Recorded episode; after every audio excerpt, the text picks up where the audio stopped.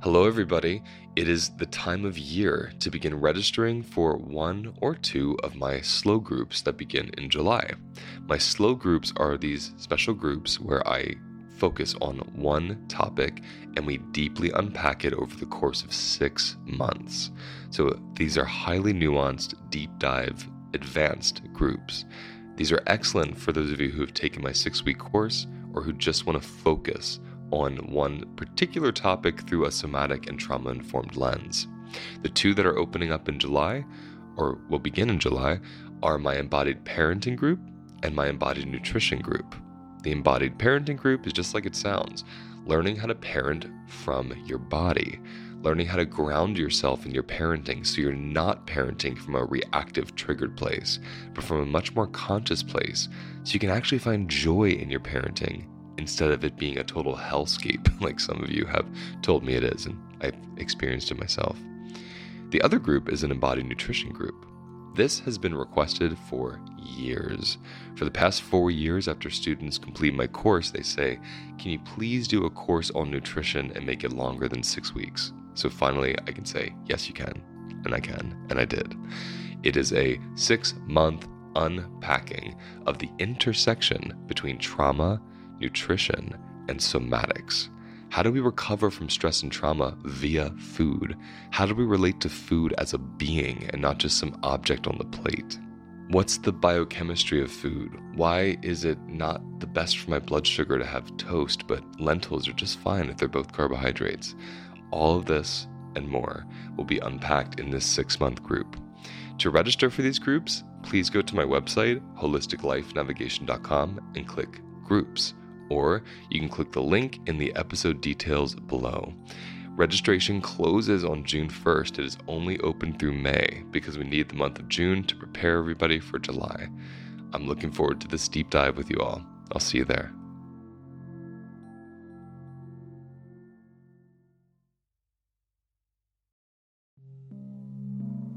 On today's episode, I navigate how we use pleasure as a resource for healing trauma.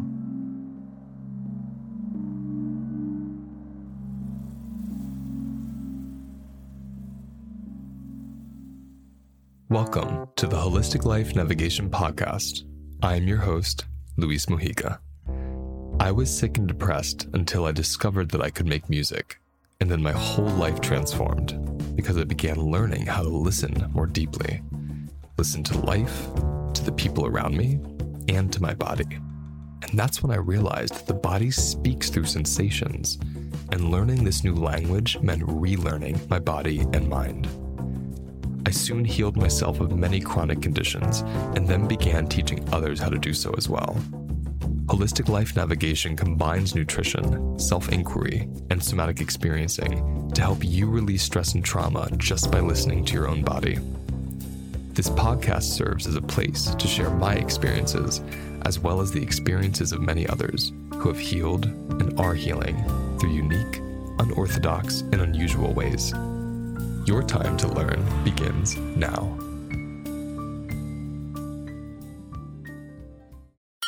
Trauma is so um, tricky because when we're having a trauma response and we're living in a state of PTSD, our nervous systems are overwhelmed by activation. They're overwhelmed by charge, electricity, adrenaline.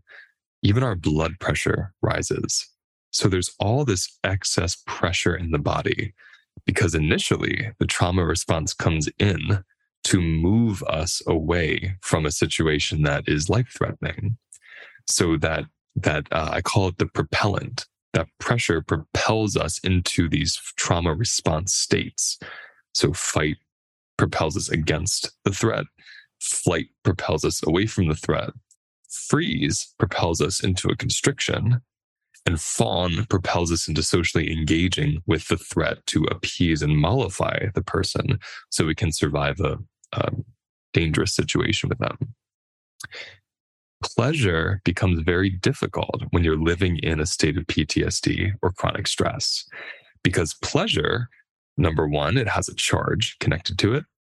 And number two, it has a physiology of expansion.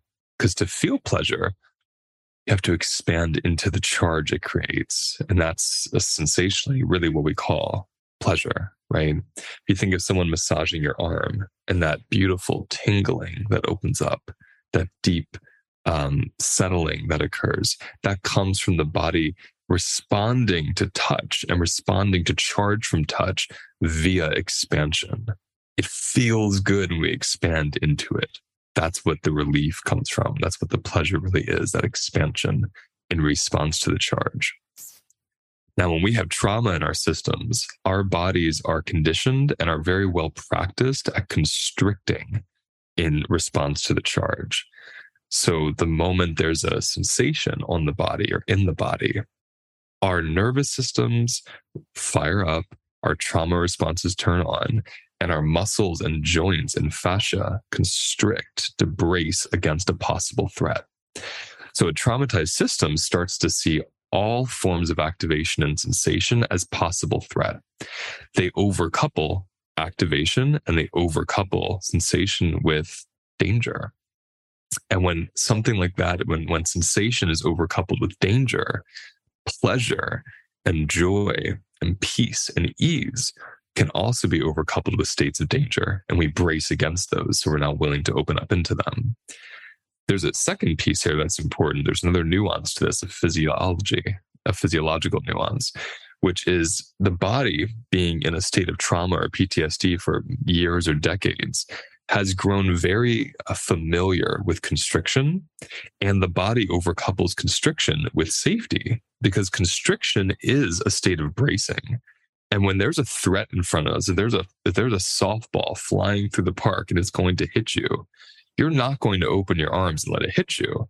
Your body is naturally going to brace and try to protect your face and your visceral organs.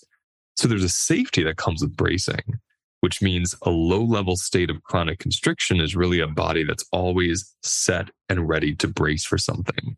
And that becomes overcoupled with safety. It becomes familiar and it becomes our baseline, especially if you have childhood trauma. That means you developed in that physiology of constriction and bracing. So that might be all that your body knows. So pleasure asks the body to open. And a body that feels really safe being constricted is not going to trust opening anytime soon, especially when it's constantly expecting and preparing for potential threats.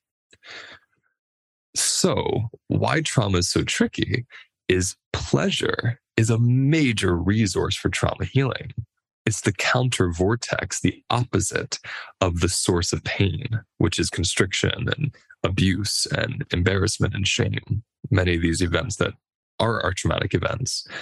Pleasure is the opposite. Pleasure is delight, it's joy, it's content, it's peaceful, it's expansive. It allows down regulation to occur, which means that activated hyper aroused state I was talking about settles so pleasure is a major resource. Yet it's really hard for a traumatized body to trust pleasure and to receive pleasure. So I think what interests me here is how do we start orienting toward pleasure when we have traumatized bodies? Because in a lot of uh, trauma circles, in trauma therapy, when we're on Instagram, social media, watching movies, reading books, anything about trauma, we're not really orienting toward joy or pleasure. We tend to orient toward traumatic events.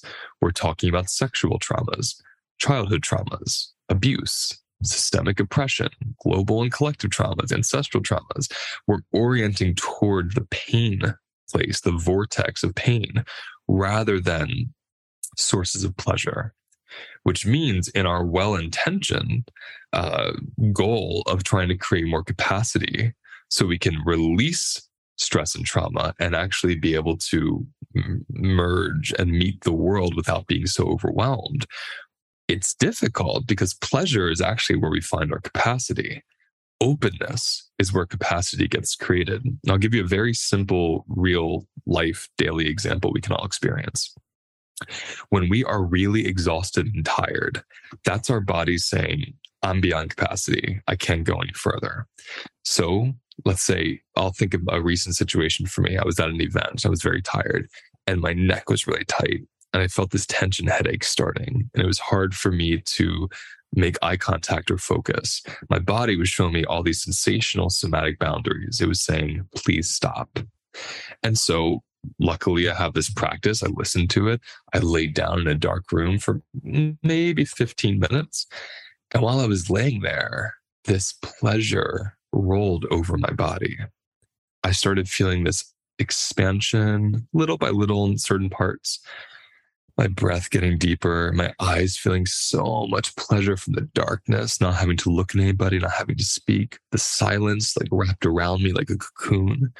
And it was so pleasurable. And in that moment of pleasure, my capacity started to build because I was physically expanding. My lungs were expanding. My diaphragm was expanding and wasn't as constricted. My neck and my eyebrows and the back of my head, all those muscles that were doing this we're starting to do this. My shoulders, my back, my chest, right? My my fists, even my fingers, were doing this instead of this. So in that physiological expansion, pleasure was allowed to enter. And this is where trauma work is very magical for me, you know, very, very spiritual in its experience. The very thing that I was calling stress and anxiety and tension, headache, and pain and, and overwhelm and exhaustion transmuted into pleasure and delight and peace and ease and safety. So this traumatic, this traumatic energy, the source of energy that was creating a headache, the tension, it didn't go away. It didn't disappear. You know, like matter, energy cannot be created nor destroyed. It transmuted.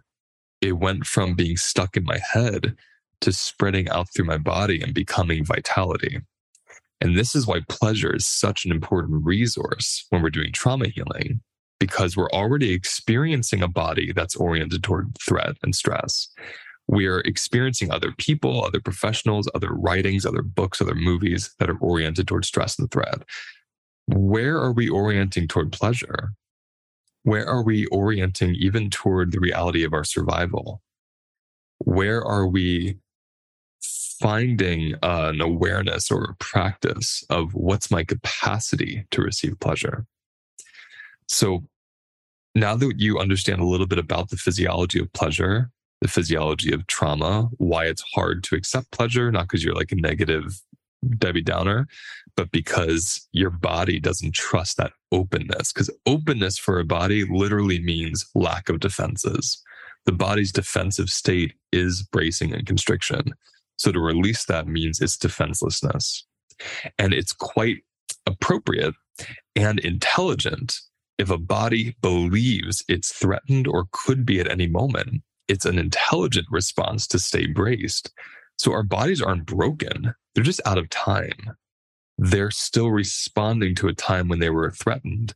And then they're looking for more threat to make sure it doesn't happen again they're unable to attune to right now there's no threat. Ah, I can take a breath. Even if threat's coming in an hour, can I be in peace till the hour of the threat? So I'm never here to say that threat doesn't exist or trauma doesn't exist or safety is always happening in the world. It's not.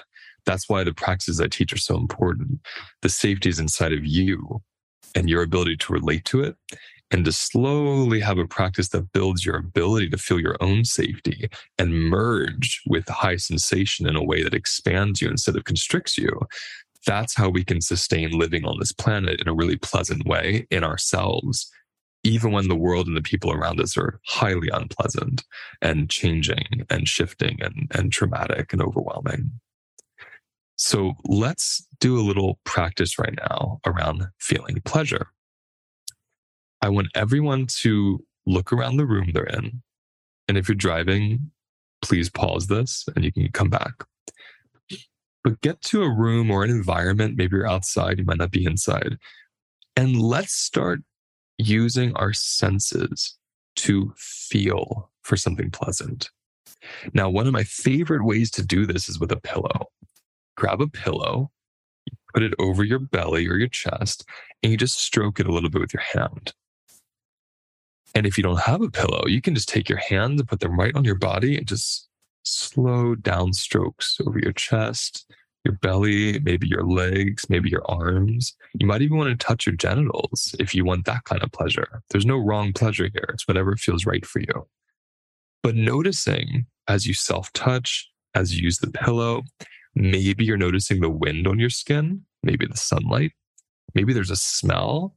There might even be like a really juicy fruit in your refrigerator or at a store you can get and bite into.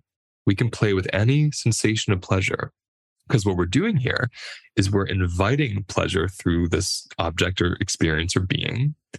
And then we're noticing what part of me is able to feel it. So let's notice as you're with this being of pleasure, whatever it is for you, it could even be an animal or a human that you're touching or being held by. What part of your body is able to feel that? Let's start by scanning there in a, again, in our trauma work and our talk therapy and the orienting toward pain, we've gotten really good at noticing where our anxiety lives, where our fear lives, where our stories are in our minds and where they come from in our in our backgrounds, our painful stories. And we get out of practice finding, well, where's my pleasure? Where's the opposite? Because in the body, the body is such a somatic tile of you know mosaics there's always a different truth happening somewhere different inside of us. So even though I have anxiety in my chest, there's a part of me that feels a sense of ease. So let's sense into that place that's able to feel the relief, the pleasure, the ease. Let's notice what part of my body responds with openness. How does my breath respond? How does my physical body structure respond? My bones, my skin, my jaw, maybe my eyes. What parts of me are able to open up to this being of pleasure? This is a little diagnostic activity that shows us what's my capacity for pleasure in this moment. And what's really cool, maybe not enjoyable, but interesting, let's say you're biting into a juicy orange and you just feel oh, all this pleasure in your tongue and throat, maybe goes into your chest and stomach.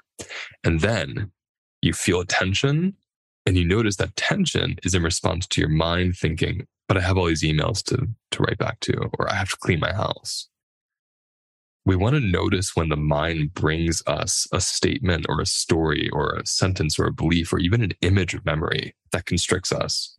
Because going back to what I said earlier, when the body is used to being constricted, it doesn't easily release the constriction into defenselessness. So it looks for more reasons to be constricted. So if this juicy orange and the sunlight bathing your skin and the silence in your, your home or in the environment you're in soothes you and starts expanding you, your mind, your subconscious body is going to throw whatever it can at you to create constriction again because it doesn't feel safe in the expansion yet and that's okay. Again, we, we tend to call that self sabotaging or being negative or being broken. No, nothing's broken. Nothing needs fixing. This is your body responding properly to believing it's unsafe. How else are we expecting it to respond? So we want to feel into that and honor that.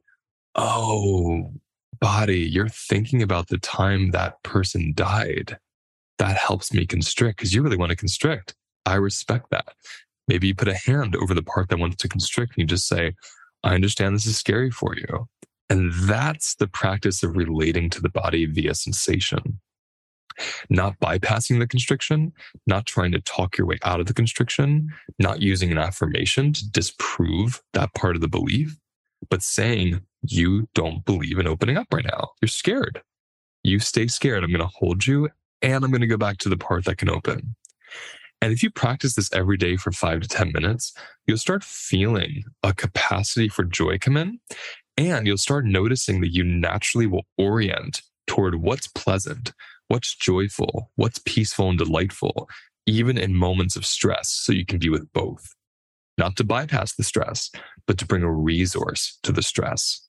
So you can be watching something on television that's really violent and terrifying for you and feel the terror in your body. And then simultaneously, you can orient to something in your environment that's safe and you can feel the safety somewhere. And we do that to be holistic. We do that to be whole. So we're not throwing any parts of ourselves into some closet, pretending it's not there. We're with both. And being able to have capacity to be with both, especially contradictory parts of us, really adds to our multidimensional, multifaceted, nuanced experience as human beings. And it makes living so much more pleasurable and easier. It doesn't take away traumatic events, doesn't make you more money. I'm not promising anything like that. It makes your life easy sensationally because you're able to be with all these parts of you that inevitably are going to emerge and blossom and die and blossom again all throughout your life. So feel into this. Notice how you can use pleasure as a resource for healing trauma and stress. Notice your fear around pleasure, your stories around pleasure, maybe your experiences growing up around pleasure that were negative. Did you connotate pleasure with shame? Did other people and you internalize that? What's your capacity for pleasure? This exercise will show you. Thank you so much for spending this time with me. I'll see you next time. Well, I hope you enjoyed today's episode. My question for you is where do you feel the episode? Take a breath and just notice. What's your body doing right now? Sit with it. Let it speak to you. And let whatever comes up come up. And your only job is to listen. For all the wisdom you need is right inside of you. To learn more about my work, you can visit holisticlifenavigation.com and sign up for my mailing list. You'll receive a weekly newsletter with specific monthly topics, free resources, and upcoming events. You can also follow me on Instagram. If you like my podcast, please leave a review and share. Thank you so much for joining me. I'll see you next time.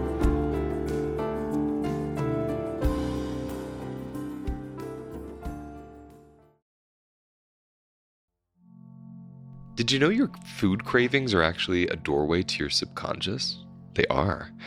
We tend to see cravings as something bad or something we just give into mindlessly.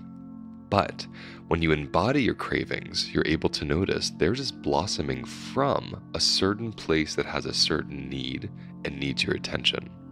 Join me on Wednesday, May 29th, as I unpack this in a new webinar called Cravings Destigmatized.